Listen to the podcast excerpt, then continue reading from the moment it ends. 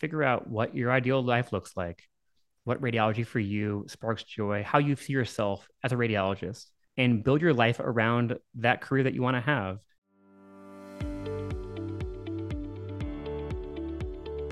Hello, everyone, and welcome to the Radiology Report podcast, where we are having conversations with the leaders transforming radiology today. You can find us on radiologyreportpodcast.com, Apple Podcasts, Spotify, Google, or wherever you get your podcasts. I'm your host, Daniel Arnold.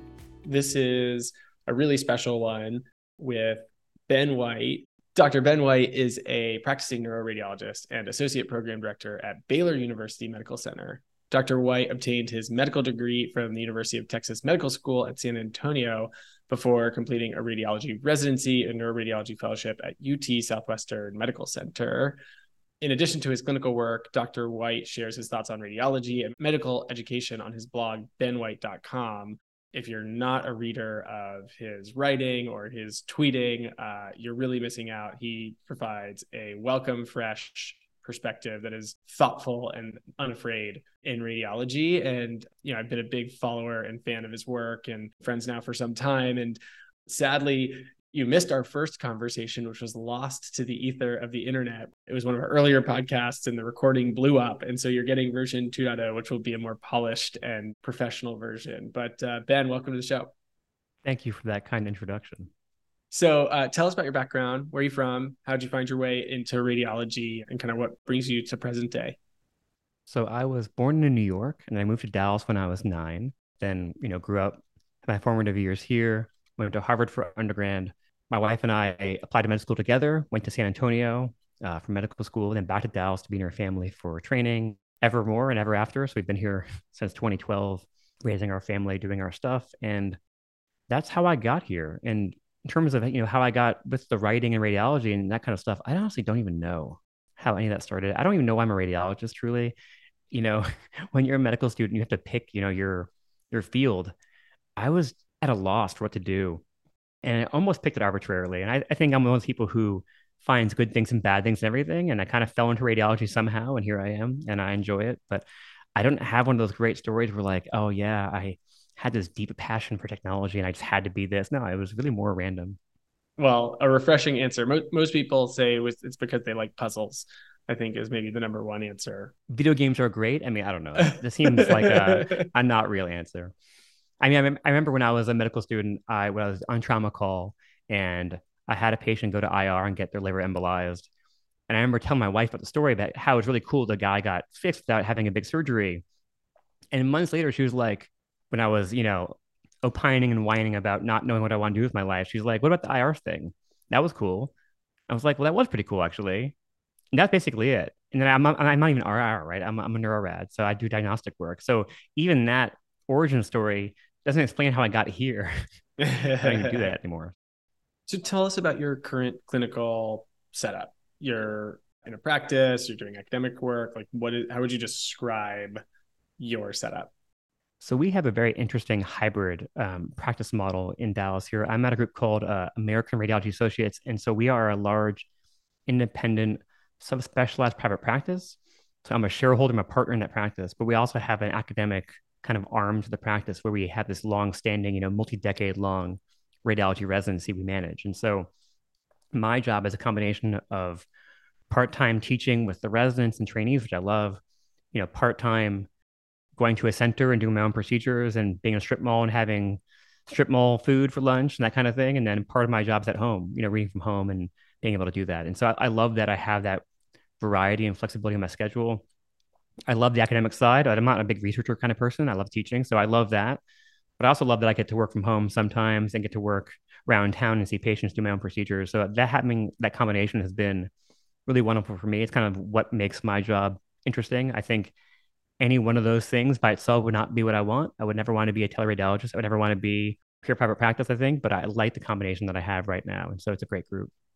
Sounds like a perfect setup for a person like you with your varied interests. Does everyone in the practice have to do teaching or you do different tracks? How, how does that all work out? It's more, you know, we're big enough that it's more about interest. So it's like, you know, someone comes into the practice and they're interested in that then they can get kind of put into the rotation where they cover the bases of the hospital where the residents are there. if they don't want to do that, then they don't have to do that. There is plenty of outpatient work for us to do.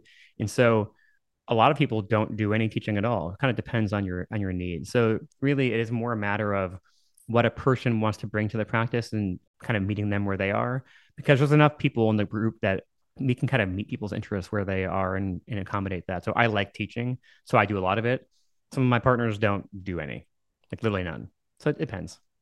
And it's a really exciting model. It's a unique model. There's not that many practices out there that have that option. So I imagine too that's an appealing choice for the right type of person looking for private practice, but also the ability to stay engaged in teaching. It's an interesting time in radiology. I, I imagine every time in radiology has been pretty interesting in the whole evolution of, of the field. So I'm glad this time isn't disappointing. Lots of trends, probably the top ones being sort of labor shortages, teleradiology, AI, maybe uh, reimbursements, to name a few. Certainly, private equity ownership and, and corporatization. So we'll try and get through as many of these as we can. But let's talk labor shortage first, because you know one of the first reasons I wanted to chat with you was you wrote an amazing article that everyone should read called "The Radiology Shortages Here." How does this impact you day to day right now, and how have things changed since you wrote that article, if at all? So I think the answer to it has it changed. The answer is it's continued. As to how it impacts me in my practice, you know, I'll tell you, like it has been an impact in that it's hard to recruit and it's hard to maintain. Even I think the overall revolving door for practices has gotten bigger because people have been able to jump ship and have less accountability towards their their partners or their kind of on the job ground because they are able to now take these teleradiology positions as a kind of backup option always now. So their their BATNA to working in a regular group has changed a fair bit. And so I think it's been a very big challenge for big groups to do that. And I think if you're a, you know, a 10 person group and you experience 10% imaging volume growth, you need to hire one person. You know, that's not a huge ask. You know, if you are a 100 person group and you grow 10%, you need to hire 10 people. But really, actually, probably more than that because at that size of a group, you're going to have attrition, right? You're going to have people get sick, get married and leave, leave town, retire, etc. And so it's really challenging, I think, to kind of grow at that size in the current market when you think about like my group in Dallas, we have two other big groups in Dallas. Like between all three groups, you might need, you know, like five, 10% of the whole radiology output of trainees for an entire year to just staff the city of Dallas. And that's just not feasible. And so ultimately, I think it has been quite a challenge to, you know, get staffed up and, and meet volumes. It's not easy we're all working harder than we otherwise wanted to, I think, to a certain extent. I want to talk about this loyalty piece for a second. You mentioned, you know, people's alternatives have changed. Used to be kind of you're a partner, maybe you have some ownership in the building, maybe you've got some sort of non-compete that, you know, prevents you from going to the neighborhood practice. Those might have been some barriers around loyalty. I'm I'm kind of curious why you think loyalty has eroded in the private practice model. I think it's multifactorial. I think part of it, purely operationally, is that now that teleradiology is such a big part of the workforce, that it's very easy to leave your job, even if you don't want to move away. So it used to be, you know, you'd have to move, uproot your family to change jobs. Now you don't have to. Even if you have a non-compete that you don't want to fight, you can just work remotely for a couple years and wait it out. So that is a, a real reality for most diagnostic people that they can do that. And so that's part of it is that they it's just it's just possible, right? It's not hard to do. I think another big part of it was that the the wave of PE buyouts over the past decade, especially kind of earlier on, I think soured a lot of trainees to private practices because they were always worried that their groups were going to sell, and many did. You know, was a big bit of a rug pull situation with that. So I think people got kind of a little bit soured to that and got kind of less credulous about the model of starting a job, working your way up, and you know getting benefits from that. And I think the other part of it is that in the fight against corporatization, a lot of groups got very big. They kind of had to get too big to fail to try to be safe against, you know, corporate takeovers and buyouts and whatnot.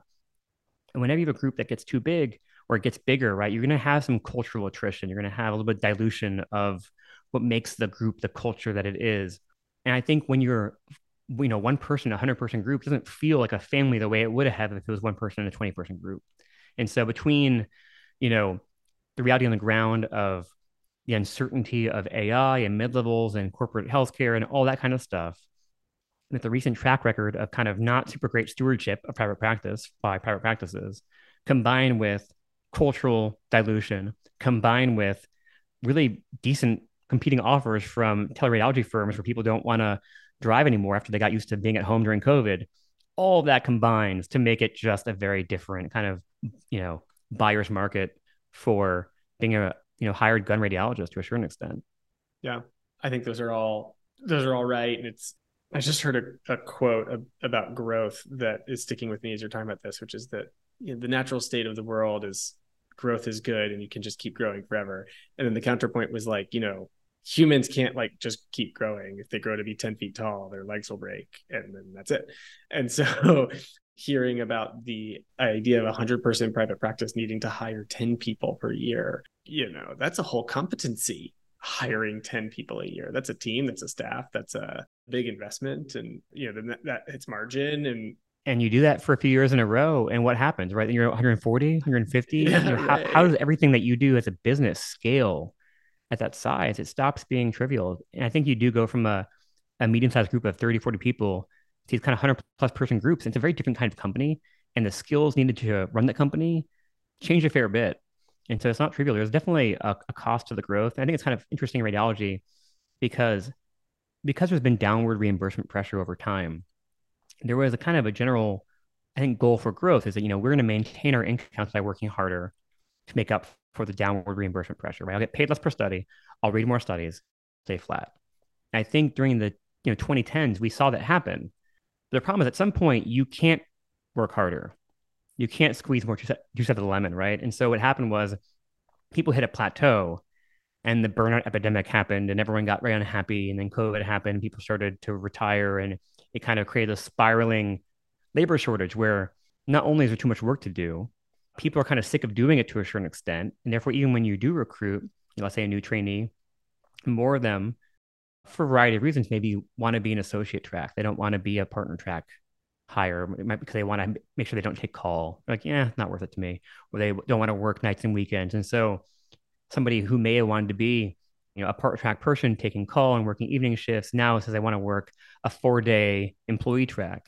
And because all these groups are desperate to hire they'll take what they can get. And so then you start hiring more people but they're not filling all the roles you needed them to hire. And so even though you might say I'm, i lost one i'm hiring one in many cases the person you're hiring isn't even getting the same number of rvus same number of butts and seats as you actually lost. And so we are, I think, seeing still a worsening overall of the shortage because of that. You know, if you had people doing seven on, seven off nighttime jobs before, and now the standard is seven on, 14 off, that math does not work in a labor shortage market. It's a better job. It's probably better for the patients. But in terms of, you know, butts in the seats, it's a problem, right? It, it just exacerbates the shortage. And so we continue to see this. Now you see some seven on 21 off night shots and seven on 14 off evening shifts. And again, it's a better job. Objectively speaking, it's probably a better job. Again, less burnout, better for the patients, but exacerbates all these trends. So it's interesting to see. There's a, comp- a book called Company One by a guy named Paul Jarvis. He talks about, you know, growth is not always good. And, and essentially his business was a one person business where he was keeping it purposely small because he wanted to have a business of his lifestyle family. He didn't want to like have a huge company and employees and direct reports. He just wanted to do work.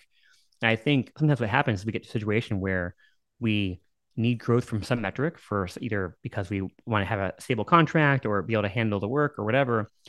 And you realize that the cost of that outweigh the benefits. And I think we've seen a lot of groups now who are looking at their book of business and cutting contracts and renegotiating and saying, hey, this contract is very high touch. It requires a lot of, you know, physical presence, a lot of stuff, and it doesn't pay that well. And in this market, I can't grow to meet that need. I'm just going to cut it. And I think we're just now seeing kind of the leading edge of a lot of frustration from medical institutions and hospitals seeing their business cut because they are not interested or willing to accommodate those groups' needs and I think we're seeing a, a, big shuffle right now. It's just it's just starting right now. I think the past year and a half has been very interesting to see. Yeah, people have been talking about the impacts of this shortage on call it accessibility and availability of imaging services. It's yet to be what I would call maybe mainstream Wall Street Journal news, where you know your friend who's not in healthcare sends you a text and goes, "Whoa, what's going on?" The only texts I get about that right now are about Prenuvo they've really uh they, they've really gone mainstream. That's right. The whole body MRI. I'm waiting for that story though, where the Wall Street Journal comes in and does that. I'm I'm waiting for that to happen because I do think we will see at some point a big hospital struggle to get coverage and it will become national news. And I think when that happens, that's when we'll potentially see more of the political discussion about solutions, kind of mandated solutions to the problem. But so far, we're just kind of spiraling slowly, I think, as a field. So we'll see how it goes. Well, so you mentioned, well, you know, the old how do you go bankrupt slowly and then all at once. But on the workforce shortages side, so I'm going to RSNA, the answers are AI and you know that everyone talks about, and the answer that no one talks about is mid levels. You don't think either are answers to the immediate shortage problem. Uh, why? Well, for one, they just take time.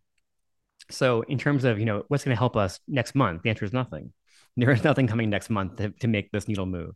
In terms of the intermediate or long term, uh, they both potentially solve the problem, maybe not in ways people want to have them solved, right? So, I think in an ideal world, most people don't like the idea of having you know NPs and PAs be stewards of imaging services in this country. But certainly, if the AI tools don't mature very soon to be helpful, then they very well might. Um, I think most people would like to see AI tools help us be more efficient overall. I think most people who want that want that to happen in mostly non-interpretive ways first, right? So I think a lot of radiologists don't really want to see studies read by a machine. That doesn't make them feel valued part of the healthcare network. But for example, there's a lot of inefficiency in how we measure things, how we find priors, how we get histories, how we dictate. You know, why am I looking at a technologist worksheet for an ultrasound and then vocalizing the numbers they measured out loud? That is not efficient, right? So, you know, DEXA scans, you know, there's a lot of things that we could do to make people more efficient that don't cheapen the human component to imaging interpretation. And so I do think there is certainly room for these tools to help us be more efficient that will help us, you know, read more studies in ways that do not make the job worse right now, what I think people have been seeing mostly in the news is, you know, X algorithm is better than radiologist at reading this thing. And that doesn't make anyone feel happy or excited. And frankly, doesn't even help you get the job done because until the thing is so good that it replaces you, you still have to do the work. And so if it doesn't help you do it faster, then it's not helping the shortage. And so ultimately, having these tools give you, you know, a heat map or one more thing to look at actually slows you down, doesn't make you faster. And so we are nowhere near the point where those tools make you more efficient. They don't help right now. We're probably several years away from them helping. And so I personally am more interested in these kind of non interpretive tools that help the friction points of my job be smoother, because that would make me faster in a way that makes my job better, not worse. And that's where I think the sweet spot is going forward. And I hope we see gains on that domain, which isn't as sexy as I think a lot of people in tech like to make products for but that would be very, very helpful. And certainly, I think would get widespread adoption very quickly in the radiology field to move the needle before a legislative solution were to occur. I agree with everything on the AI side. A very good friend of mine works at Cruise. You know the the GM owned driverless car? And I was super obsessed with driverless car when I was at, in in the, the Bay Area when it was it was just starting as a science experiment within Google, and it was really exciting. And here we are, it's 2023, and Cruise just got shut down because of some edge case scary thing where you know they were harming a pedestrian and so you know here we are there's a trucker shortage there's a radiologist shortage the ai is coming but it's not here and so okay that doesn't help in the short short term and you don't like the don't like the idea of mid levels is maybe too strong. You think the mid levels are highly suboptimal were the words you used. Why why does your group use mid levels today for any sort of prep interpretation anything like that? We have them in IR like most people do, is they help do kind of the uh, bread and butter kind of cases, and they do some clinical work. You know, the problem with with mid levels is that if you've ever worked with residents, they don't necessarily help you very much for most studies. They're there to learn, they're not there to do the work. I have to do the work myself anyway. And so they only really move the needle a ton if they are doing things independently. And I think the reason why people don't like that as a solution is that having independent work from mid levels opens the gates to reimbursement declines, being sidelined by hospitals and whatnot. And we've seen other fields suffer at the hands of those approaches. And so it's not that you couldn't train a mid level to do parts of my job as well as I can. I think that's probably not fair to say. It's that in doing so, you open up a, a box that you cannot close again. And if we want to preserve radiology, which some people probably don't care if we do, if, if you want to preserve the kind of jobs we have and the kind of way we do it, the quality of care we provide with the training we have, then that would be a very big change to allow to happen to do that. And so I do think if you, let's say, people say, oh, you'll have them read plain films. What happens when some rural hospital needs CTs read overnight? Some state will give them practice authority and they'll start reading CTs. And you know, there, there's no way to to lid that honestly over time. And then what I do worry about is a situation where I think with AI going forward, there's a, a real problem with automation bias that we've seen in other fields with pilots and whatnot. And I think we see it here where when the algorithms are good enough to get most stuff mostly right, you begin to rely on them a lot. Actually, a study came out a few months ago about breast imaging where they, it was a fake study where they put in a fake algorithm that basically read the mammograms. And what happens is the algorithm got a couple of them right in a row and would purposely get them wrong after a while. And what happened was if you saw them get the mammograms correct several times in a row, if you didn't have a lot of training, you're more likely to not realize when they were wrong. So if you were very well trained, you figured out this is incorrect. I know this is wrong. I'm going to overrule the algorithm. But if you were a novice, you did not overrule the algorithm as often. And so what I worry about, people people will think the AI is great. We need a human involved. I'm going to have an AI plus a mid-level problem solved. And my concern is with when the AI has become more helpful, you need to be more trained. You be even better at what you do to be the human you need to catch the mistakes, to be so good that you are willing to overrule the computer that is usually correct. It is not an easy task. And I don't think a partially trained person is me the right person going forward to do that. And so I don't think the combination is what we want. I think levels are one thing, AI is another. I think AI is coming, and therefore I prefer us to see an incorporation of AI tools in a safe and helpful way more than the combination of AI plus mid level, which I think is a very easy business case to make, which is probably the, the wrong choice for patient care. Counter question The AI plus mid level example that I always think of is like, I don't know, when you go into the ER and they're like, Are you having, do you have a PE? Or do you have pneumonia? It's maybe the, the one thing they're trying to figure out before they can let you go home or something. Couldn't you just hit a button and it be like the pneumonia button? And then just, if you don't have pneumonia, you're good? Or are there so many other edge cases that you have to be able to catch when you get blood drawn for my kid or for me? You don't screen for 300 things, you screen for the one thing that you thought it might be. That's the one thing about radiology that I've never really understood is you know, why can't you just say, I am worried about this one or these three specific things. I'm going to run this. Yeah, it's the corner case problem, right? So when you look at people who get sued for x-rays, it's usually the unintended incidental findings. It's the tumor at the lung apex that nobody saw. It's that kind of stuff. It's not usually, oh, person didn't see pneumonia on a pneumonia scan. It's almost never the actual problem. Um, it's usually stuff. For example, like let's say someone comes in and they have you there for pneumonia. They actually have a spinal infection. Their mediastinum is wide you know so it's not going to be the lung fields are abnormal it's actually some other finding and so the problem is you need to have an algorithm that does all the things right you don't just need a lung out you need something that does the whole thing and, and that's probably fine for most things and to a certain extent i agree with the argument that you know because we're so busy and we've really moved so much to cross-sectional imaging that we aren't doing a great job with plain films anymore anyway and so can you make an argument that if we're doing a bad job on plain films, then why don't we offload those things to an AI plus a mid level? And there's probably not most cases that are going to have a problem with that. It'll probably work most of the time. The question is, what miss rate are we comfortable with as a society? Who is responsible for handling the malpractice? It's a big problem that. Well, I guess maybe what I would phrase differently, I think this is more of a litigation solution, is just do we need to change the rules of the game, which is that you know this is a screening exam and you have to pick the things that you're screening for. And these are the things you're screening for. And you know what? You came into the er at midnight with a cough. We're not screening you for a tumor.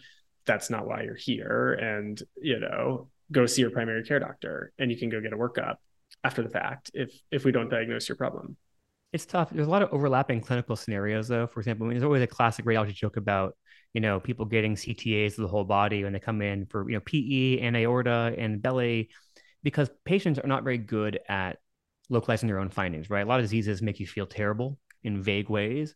And so the problem is we can't really rely on clinicians to know what they want in that context. especially with the mid levels, if you look at the ordering patterns of experienced ER doctors versus mid levels providing ER care, the mid levels order more studies because they they really don't know how much they want to narrow down their focus, and they generally tend to order more imaging. And so, ironically enough, we've moved to a world where more people get imaging for undefined reasons and get more of their kind of chronic care done in ERs anyway. And so the ability to say, we're going to triage this, you're in an ER, therefore you get only ER type care is convenient intellectually and practically, but it doesn't really work for patient care very well because so many people get their care in the ER. And so many times it's like, I'm ready for PE. But really, if you talk to the patient, they actually have weight loss and all these other things. It's simply not PE, right? And so, yeah, I think we are going to get there with these tools. I think tools are all getting more helpful every year.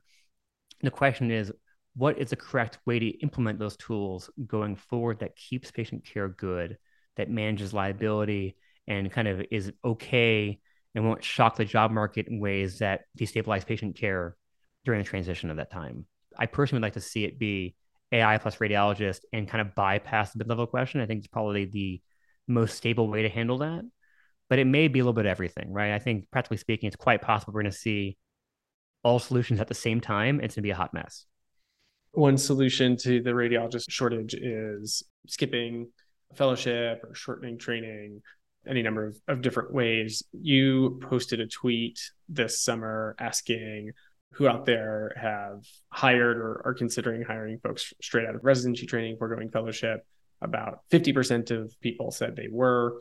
98% of people in the US get a fellowship. So 50% is a pretty high number in that context. I then went and, and showed that tweet at a conference that I spoke at with 40 different private practices, and the results were even more supportive of, yeah, we'll, we'll hire Genrad's, you know, selfishly Medality has been positioning ourselves as, hey, you know, you can do a lot of on the job training once you're there through online tools. So I'm kind of curious to hear uh, the state of play there. And you wear a few hats for this perspective, being both hiring radiologists and then also advising residents. You can kind of see folks as they're, you know, considering the various options. So we still have almost every resident do a fellowship. We had, I think, one resident the past three years skip out on that. So it's definitely not common in our program obviously most people are still doing them. And in our hiring, we're all we're all still hiring only people with the fellowship training. I think when I looked at the responses to that question, it seemed like most people who were hiring people from residency were mostly ER work, right? So they were doing things for kind of a general call shift. Therefore, general radiology makes a lot of sense. The whole idea of an ER fellowship is kind of a weird idea. So I think that hasn't really caught on for obvious reasons. Uh, more time for what benefit kind of situation. And so I think yeah, if you if you want to be a Telerad or a Nighthawk kind of person, there is an argument for skipping it because that is a general radiology job, and you're not going to be better at doing general radiology after a year of not doing general radiology, right? If you spend a year doing breast imaging, you're not going to be better at reading belly CTs. It just doesn't make any sense uh, unless you do a lot of moonlighting. And so I think there is a role for that going forward. But yeah, it seems like overall it's just not a big common solution to the problem. I think partly is because overall fellowships are forever, even though you only last for a year. You get to say you had one forever. And so, for better or worse, that fellowship serves as an important proxy of quality, which I think is not really very well deserved, but it is what it is, right? People look for that, clinicians want it. Some companies even vet the quality of your group based on how what fraction of work you do is done by people who are so specialized. So there's a whole kind of apparatus promoting this idea, even if it may not be necessarily based on a lot of data. So I do I do think it becomes important. And again, I think going back to the AI question too, I can see an argument that again going forward, if you want to be able to quote unquote add value, right, is you probably have to be extremely good at what you do to be better than what will be out of the box. Um, and certainly right now people are so busy they've been doing kind of not necessarily the best quality radiology anyway. But I, I think there's potentially a world where people need to be better um, at their jobs, and therefore there's an argument for doing fewer things. You can do those things better. And so I do think there's probably still an argument fellowship that doesn't like go away in the future. If anything, it, maybe doubles down on how important it is. I would like to see residency be, be shorter, maybe, and do fellowship during residency as opposed to it being an extra year. I think we probably could trim some fat to solve that problem. Um, but I do think going forward that it is important to have skills. I will say, speaking about Medality, like I think I would like us to move more towards competency based assessments not time. So I think all of medicine has this problem where we view time as a proxy for quality, right? Your training was X number of years, therefore you are well trained. You know, neurosurgery is this many years versus medicine that many years. Like, and I think there is obviously a correlation there, but that's not a great proxy, right? There are some residents who, after a couple years, are as good as an attending. There are some residents that are never as good as an attending. They're they're just bad radiologists, right? That happens across the country every year, right? We don't allow people to graduate early. It's not a thing. But practically speaking, going forward, I would wish most of medicine was more based on how good you are at your job and not how long you were training for, right? I don't really care how long you were in residency for. I care how good you are at what you do, whether you're a psychiatrist or radiologist. And so I would like to see that going forward. I think the idea of fellowship being this well-defined one-year period after you know residency ends is kind of an arbitrary way to do it. It's an academic model. There are probably other models out there for proving you know what you're doing that would be helpful in the future. But medicine has not been very willing to consider different paradigms, right? You look at, you know, pediatrics or specialties, and they have a hard time filling right now because most of them are still three-year fellowships, you know, two years of research sometimes. And it's like you're going to spend three more years in training to earn, in many cases, less money than you would have as a general pediatrician. That's not a good sales technique. Please, like, make less money to make less money in the future. It's a hard sale but they have not been really very willing to fix that problem despite that. So we're, you know, I think the trends are changing faster maybe than you're giving credit. You know, a few examples. Prominent program had a two-year neuro fellowship. They asked their rad who is in it, their rads, you know, please end it six months early and just start as an attending. We need you to start working. Another really prominent radiology fellowship had someone who is uh, did a mini fellowship in body. And so they said never mind. You can come on as an attending you did a mini fellowship in body. You're good. And and this is an academic institution at one of you know a top 20 academic institution so this is happening out there at everywhere from the highest echelons to if you think about one of the things that you mentioned with your group size 100 rads subspecialized you know you can have 25 of each specialty. If you want to combat having to be 100 people and you want to be 20 people um, then you have to be multi-specialty uh, multi-specialist as a radiology group uh, as each individual. So you know in our surveys what we find actually is that on average people read four or more specialties on an active basis. And they're looking for folks oftentimes who are willing to do that. But what happens is if you did an msk fellowship you're looking for a job where you can get to read you know, I want to read 75, 80% MSK. And, and the group is saying, well, you're willing to read neuro or, you, you know, well, I wasn't allowed to read any neuro in my residency program. They didn't let me, you know, maybe I could do some call, right. But I wouldn't be comfortable doing outpatient spine or brain or, or whatever it is. And so then you actually have this underpreparedness, this gap in what people are looking for out in the workforce that again makes it harder for these small groups to compete. And, and so to the extent that you want smaller radiology groups that can provide high quality services, I think a rethink is needed.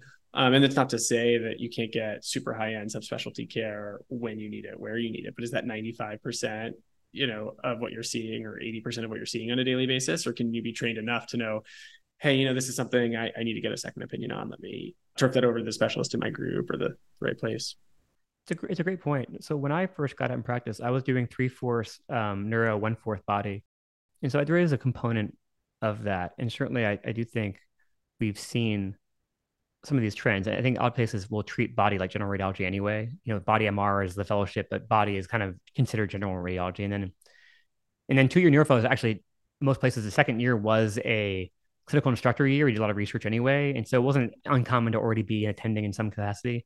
So the two-year fellowship going to one year is a very common thing that's definitely been a trend for the past decade because it was ludicrous to be two years long but yeah, no, groups do need that. And actually, I think it's one of the draws, one of the pushes for people to be doing all the teleradiology recently. It's because a lot of trainees get comfortable doing one thing during fellowship. They don't want to relearn how to do things. They get uncomfortable, like you said, and they they want a job. They're doing 100% whatever. And people don't need that. People don't need 100% MSK in many cases, right? And so then they're saying, oh, I can go do this tele job where enough work has been amalgamated together to give that person 100% in their fellowship training. And so it, the reality of what a group needs on the ground, what the trainees want are not the same. And then there might be some, you know, corporate backed, you know, private equity conglomerate that is so large that it can offer a job like that because they have the volume to handle it and it pushes people towards those jobs, even if they're not necessarily the best jobs. And so it is a, a real issue. Um, and I do think the trend has been overall towards specialization. But like you said, on the practice in the ground, most groups cannot offer that all the time, right? When you're doing general call at two in the morning, you don't usually have somebody taking that call, you know, a neuro person and a body person, and an MSK person already never happens, right? So that is the reality on the ground is that, you know, there's a trend towards that. But being able to do the work is helpful. Like I do joint injections in my practice, right? Like I'm not an MSK radiologist, but I can put something in, in a hip or a shoulder, right? It's not that hard. A lot of folks don't want to do things like that in their practices.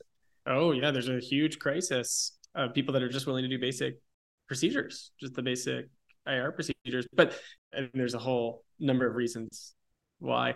Right. And so I do agree with you. It's a it's a big problem. We have a cool partnership with a customer who I think is thinking innovatively on this, where they'll they're hiring people out of training and giving them a attending light salary. So call it, you know, 80% of an attending salary. And they're three days attending GenRad and then two days doing specialty learning. And one of the days is on the job, sort of, you know, I'm going to read MSK volume, then I'm going to get read out by an MSK attending, it's kind of fellow workflow. And then one day is sort of self-paced, you know, online through Medality. So that's how we contribute. Um, it's been a very cool model. And then they can kind of piece together both the interests of the trainee. So they might say, Hey, I want to do MSK and I want to do prostate, or I want to do neuro and I want to learn, you know, one other thing, cardiac. And then kind of piece together their curriculum over the period of 12 or 18 months and, you know, amass the skill sets that they're interested in. It's probably the, the right model, honestly, compared to what we actually do, which is that, you know, the academic centers kind of had a monopoly on training. Ironically, in radiology, most things aren't even ACGME accredited, right? So if you do neuroradiology or IR or PEDS, those are part of ACGME. If you're MSK or body or any of these things, they're not quote unquote real fellowships, right? They are just fellowships. It's a, year you get paid less to do work. So you're treated as a trainee, but there's not like an actual accreditation requirement for you to be that way. So more groups could have their own fellowships as if somehow you get better training in one environment than the other one. I think the training is whatever it is. Like there are bad fellowships and good fellowships no matter where they're offered. And so I do think there's a lot to said for that. Well, and certain academic medical centers don't get the volume that are representative of the volume. You know, MSK is a, a primary example, but most MSK is not happening at the academic medical center. So, you know, some of the MSK fellowships that you could get at a private practice would be much superior to sort of some of the mid-tier MSK fellowship programs in the country. And like you said, like, you know, we have these things where people tend to do one year fellowship, right? And there are some places that do, you know, half year breast, half year whatever, and they'll do a combination thing because again, it's not ACG so they can. But ironically enough, like, would it not be more helpful to somebody to do some kind of accredited mini fellowships or probably actually more helpful in many cases than doing one fellowship? It's just not the model people have done because academics is academics. Yeah. Well, and then uh, kind of hitting the bingo card on fun radiology topics. So you, you touched on a little bit the size and scale of some of the corporate groups, remind me what is what is it in Texas? In Texas, there isn't the ability for you know corporatization of, of radiology, or it still can. Talk me through what's different about Texas, if anything, and then you know, talk me through generally why is it better that your group is physician owned as opposed to money owned? Sure. So in Texas, there's a law forbidding what they call the corporate practice of medicine, which is just basically that a corporation can't directly employ doctors. So if you work at a hospital, for example, in, in Texas, the hospital does not employ you. The hospital will have a physician group that employs you. So I work at Baylor sometimes. Baylor, for example, is a big nonprofit health center, right? But all the doctors who work at Baylor are actually employed by a group called Health Texas Physician Network, right? Or Provider Network, I think, either way, HTPN. So they are functionally speaking another nonprofit, but it's just, it's not the hospital itself. So there's a huge loophole. So it doesn't actually work. Is it just in name only?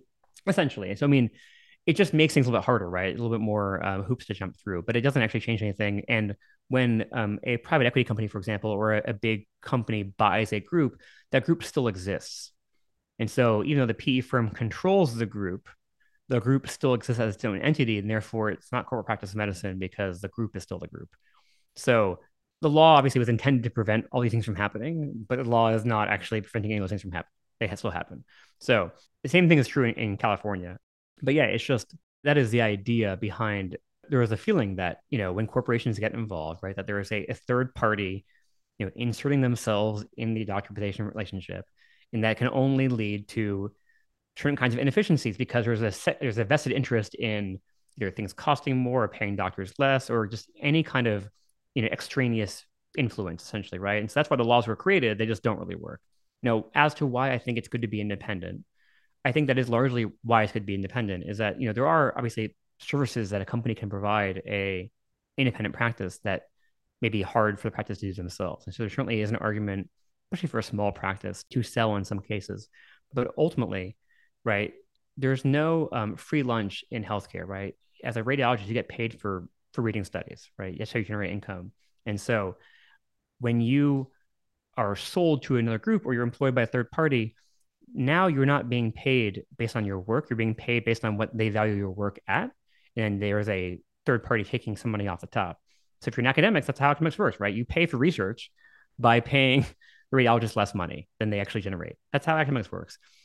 Not just a benefit to that. you you believe in the mission, you get to teach students, that kind of stuff. In private practice, if you do that, there's no mission that you're part of when you sell, right? You t- typically get money up front, or the group gets money up front in exchange for less money in the long term. So there's a, usually a generational, you know, gap in who benefits from that sale. And then there's a third party who influences decisions going forward, and that can be, in some cases, probably pretty benign, and in some cases, pretty bad. And I think you know anyone who's talking smack about it, I think needs to realize that, you know, myself included, obviously, that there are a broad spectrum of, of buyouts and owners and and reactions to those sales, and some of them are far worse than others. So I think that the thing that I I, I agree with part, and then I, I question part. So the part that I agree with is that radiology is a low margin business and it's getting lower margin. We talked about the shortage. We talked about so okay, what's that doing? That's pushing salaries up, a lot more mobile. Okay, so salaries are going up, reimbursements are going down you've squeezed as much as you can out of it. And so, okay, it's a low margin business. In a low margin business, you don't want to have another mouth to feed. It's hard to have enough money to, you know, pay the people, pay the rising technology and billing costs and, you know, have enough left over to pay out the investors or service the debt. So that argument I buy. I think the part that I struggle with a little bit is um, one of the benefits I could imagine of a practice that is centrally owned is better decision making. So um, if I've got a large company, I can make good decisions. Uh, you know, I can buy the best equipment, I can buy the best technology, I can negotiate the best contracts. Like I kind of believe in that a little bit. I guess I struggle to figure out why a 100 person group that's a private practice versus a 100 person group that is PE owned and maybe has a more call it traditional CEO COO kind of org chart versus a partnership of 100, which to me feels like I don't know how you would even get anything done. I can't get, you know, my extended family is a family of eight, and getting us to figure out where to go for dinner is like an impossible task. So getting 100 doctors to make decisions swiftly in a very, very dynamic and intense market, I don't, it's not obvious to me that the private practice model would perform better than the private equity model. Yeah. I mean, I think for one, I do think that practices do struggle at that size for that reason. Um, I think most tend to have a board of directors that does strategy, right? So they're not having all the partners involved in day-to-day decision making that would not be feasible. As to whether or not one's better than the other, I think one of the issues is if the PE firm or the owner or whatever has the same incentives and alignment as the group, then it probably would be effective. The question is, how often is that the case that the people who are owning it want the same things and have the same goals as the physician is providing the services. And historically, it seems to be that that's generally speaking not always the case, right? That people do want to make money for investors in ways that potentially are short term horizons that are not good for long term health of the practice, for example. And so, yeah, if, if the person was like, I'm going to sell a group and in exchange, I'm going to get most of the cost of my decrease in reimbursement actually is this going to go to more efficient billing, better HR, you know, cheaper IT costs because I have a bigger program and therefore I'm actually not losing much money because most of it's going to better contracts for all the backend services, then you're going to win. And I think some people actually have sold practices and won that way. I think if you're a small, you know, 10 person group, I've heard of people who have sold and been pretty happy. I've also unfortunately heard most people who have sold and they thought they were going to get those things better decision making, help on the ground, back end support. And ultimately, I think in the reality is that it's all hard, it's all low margin. And the way to make money for your investors, unfortunately, it's really hard to do without shortchanging the actual job. And so I think in a lot of cases, people I speak to is that in theory, it should all work. But in practice, it's still hard, right? And some of it has to do with debt, right? You know, Toys R Us, Sears, that kind of stuff too. But some of it, I think, is just operationally, you know, when you're a big company nationwide, coast to coast, a lot of medicine is very local. It's local relationships, it's a lot of local stuff. And when people are asked to do things or take sacrifices or work harder or any kind of negative thing for a distant, remote third party, as opposed to for their partners that they believe in, that they know personally, it's a very different ask. And you change a group from a group, a team culture to a kind of plug and play culture, like a, you know, clock in, clock out. And I think a lot of radiology practices just don't function that way. They're not healthy that way. And when they turn that way, they fall apart. But absolutely, I think there is an argument there. I mean, there's definitely an argument that it could work. It just seems to be not working out so well. So, crystal ball, 10 years from now, what's going on? Is it the same story and like basically nothing's changed? Maybe asked a different way. The percent of radiologists employed by private equity owned practices grows, stays the same, or goes down 2033. So that is very challenging. You know, I would hate for anyone to think that I think that I know what's going to happen. I'm not a, a prognosticator. My crystal ball is very cloudy. If I had to guess, I think the number will be a decrease in private equity owned companies groups, probably not by a ton, but by some. I think the bigger, I think the question then becomes when the, some of those groups do fail, uh, and I think some of them, you know, certainly will. When radiologists go to work after that, in that aftermath, are they going to go work for the hospital?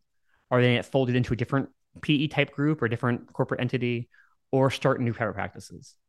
And that to me, I actually have no idea. I don't know. I think I think it's me a lot of everything. I think in certain geographies, you're going to see groups reform and be independent again and learn their lesson, quote unquote, and, and start over. I think some hospitals probably will have enough clout to just employ radiologists themselves, potentially even fight non competes. And I think some people probably get folded into a different or a adjusted PE entity going forward. So I think all those things will probably happen. So I think in many ways it may look similar.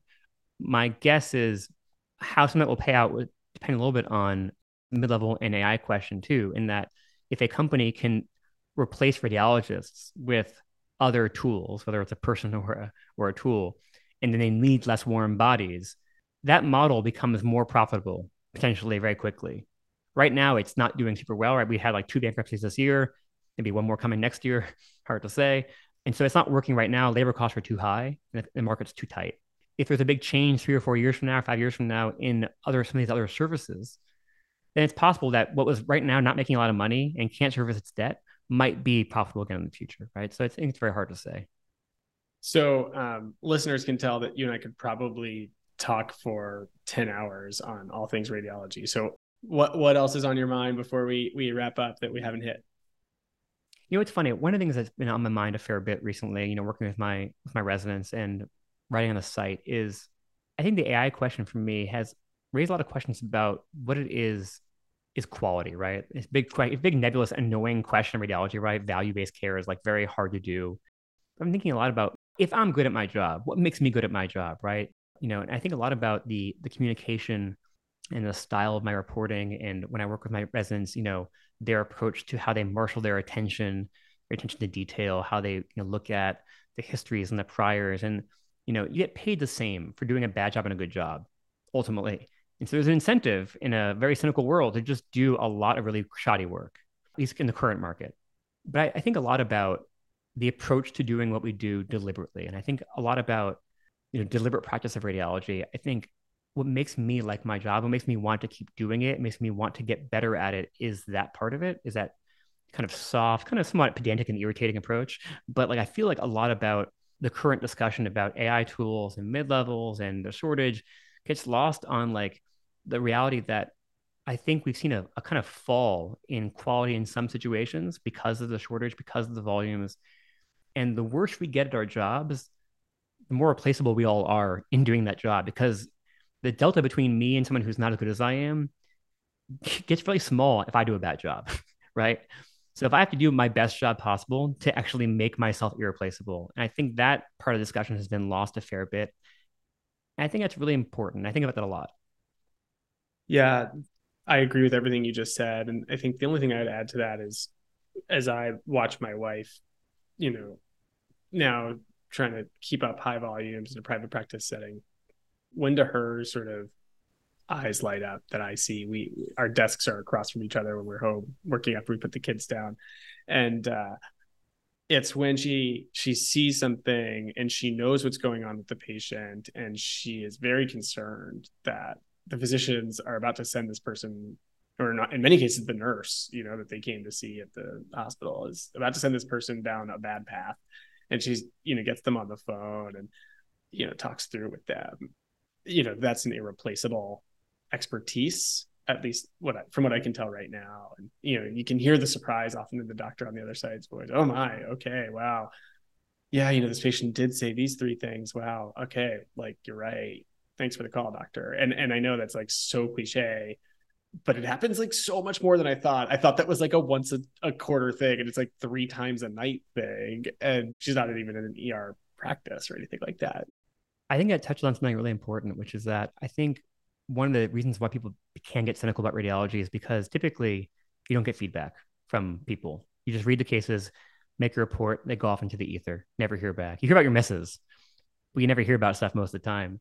And so sometimes you forget that what you do matters. Sometimes it doesn't feel real. And so I think those moments when you do change management and you see like when everything changes, it hinges on you. It probably happens more than you think it does, but you just didn't realize it when you see it happen, when you call somebody on the phone and you have a conversation and like you saw their mind explode, right? It's like a, it's a meme gif of like an animated gif of like things happening. And you're like, this is why I'm doing it. And those moments I think are absolutely critical to making you like, you know, reapply yourself to the craft. It's super important. And it's, it's, you know, to what makes this part job can be joyful. Yeah. Well, uh, final question we always ask on the show that you might have answered it right there is what advice do you have for the young radiologists entering the field today? You can't uh, use the same answer, so you have to give a new one. My answer to that is that I think predictions are useless in general. I think the future is unknown. So I think instead of trying to figure out what's going to happen in radiology five years away, 10 years away, is figure out what your ideal life looks like what radiology for you sparks joy, how you're going to feel cliche, right? You know how you see yourself as a radiologist and build your life around that career that you want to have. Live reasonably so you can save some money right? So don't don't just grow into your attending income but try to take it to a place where you're going to be okay no matter what happens in the future. So don't wait for things to become happy right? Don't no rival fallacy. Don't wait to be happy until something x happens in your life. Don't do that. So it's in between yolo and fomo right? Like find that balance and once you decide what you want do it observe, orient, decide, right? And then act again. So just see what you want, build your life that way. If it's not working out, change it. But I, I caution you against making decisions because of like the fear of the future, but also caution you against ignoring the future, right? Just do your best to be okay no matter what happens. Ben White, thanks for coming on the podcast. Thanks for listening to this episode of the Radiology Report podcast. Be sure to visit us at the radiologyreportpodcast.com or subscribe to the show wherever you get your podcasts to join us for our next episode. We are always looking for great guests. If you have someone you'd like to hear on the show, please get in touch with us online.